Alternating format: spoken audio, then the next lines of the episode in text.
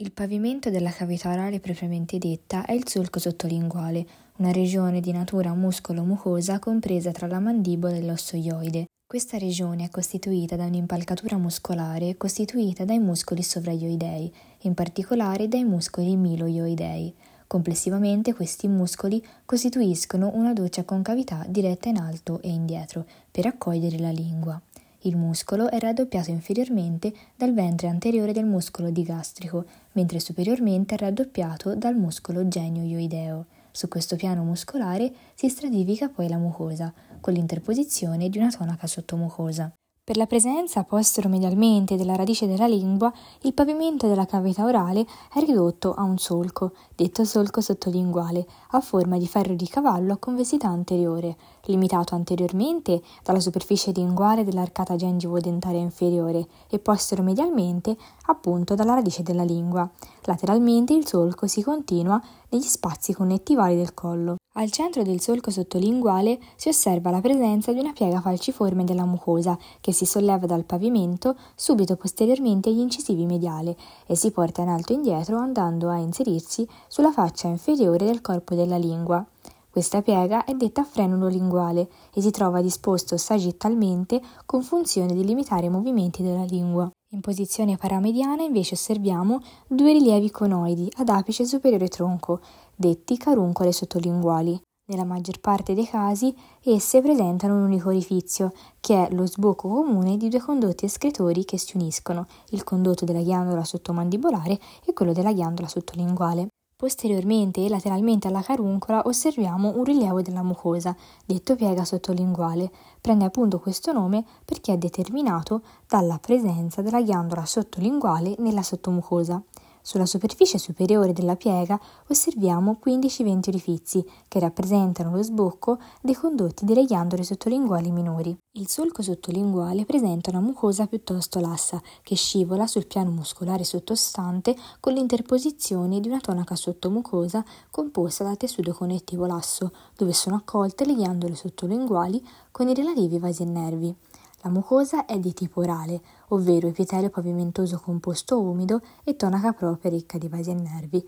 Poi, come abbiamo già detto, abbiamo una tonaca sottomucosa che accoglie la ghiandola sottolinguale e il piano muscolare, rappresentato dai muscoli miloioidei.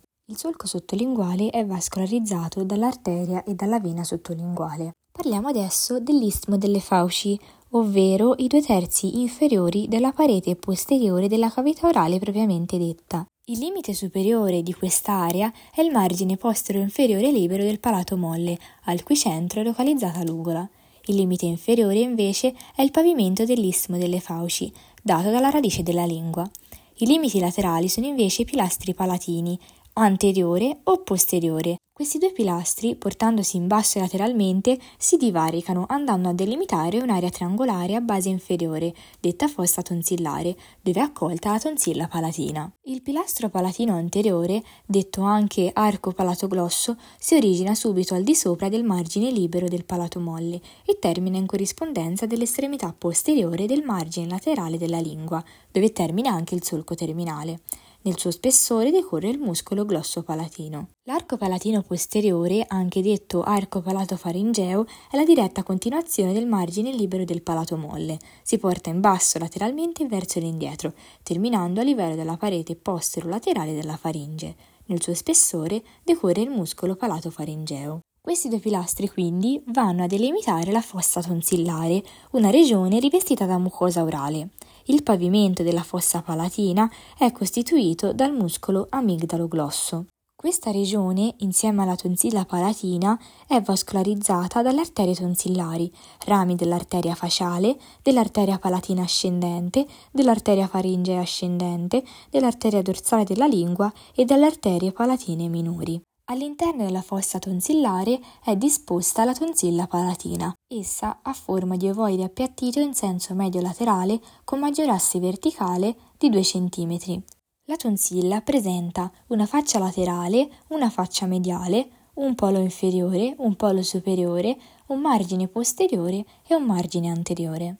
La faccia laterale entra in rapporto con la fossa tonsillare, con l'interposizione di un tessuto adiposo connettivo lasso, che ne rappresenta un piano di clivaggio. Questo tessuto forma su di essa la capsula tonsillare. La faccia mediale presenta tanti piccoli orifizi, sbocco delle varie fossette o cripte tonsillari. Infatti, come anche nelle fossette linguali, descriviamo la presenza di follicoli linfatici all'interno del tessuto connettivo. Sul fondo della cripta l'epitelio si presenta scompaginato per l'infiltrazione dei linfociti.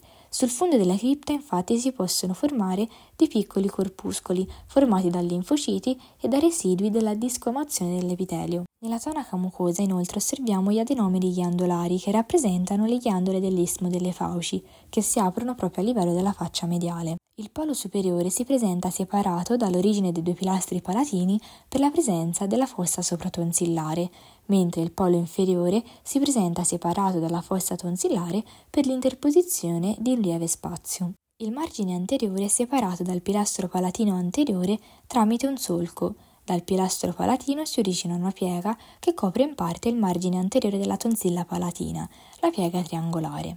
Allo stesso modo, il margine posteriore è separato dal pilastro palatino posteriore tramite un solco posteriore. Unendo tutte le tonsille tramite una linea ideale si forma un anello, detto anello linfatico di Waldeyer.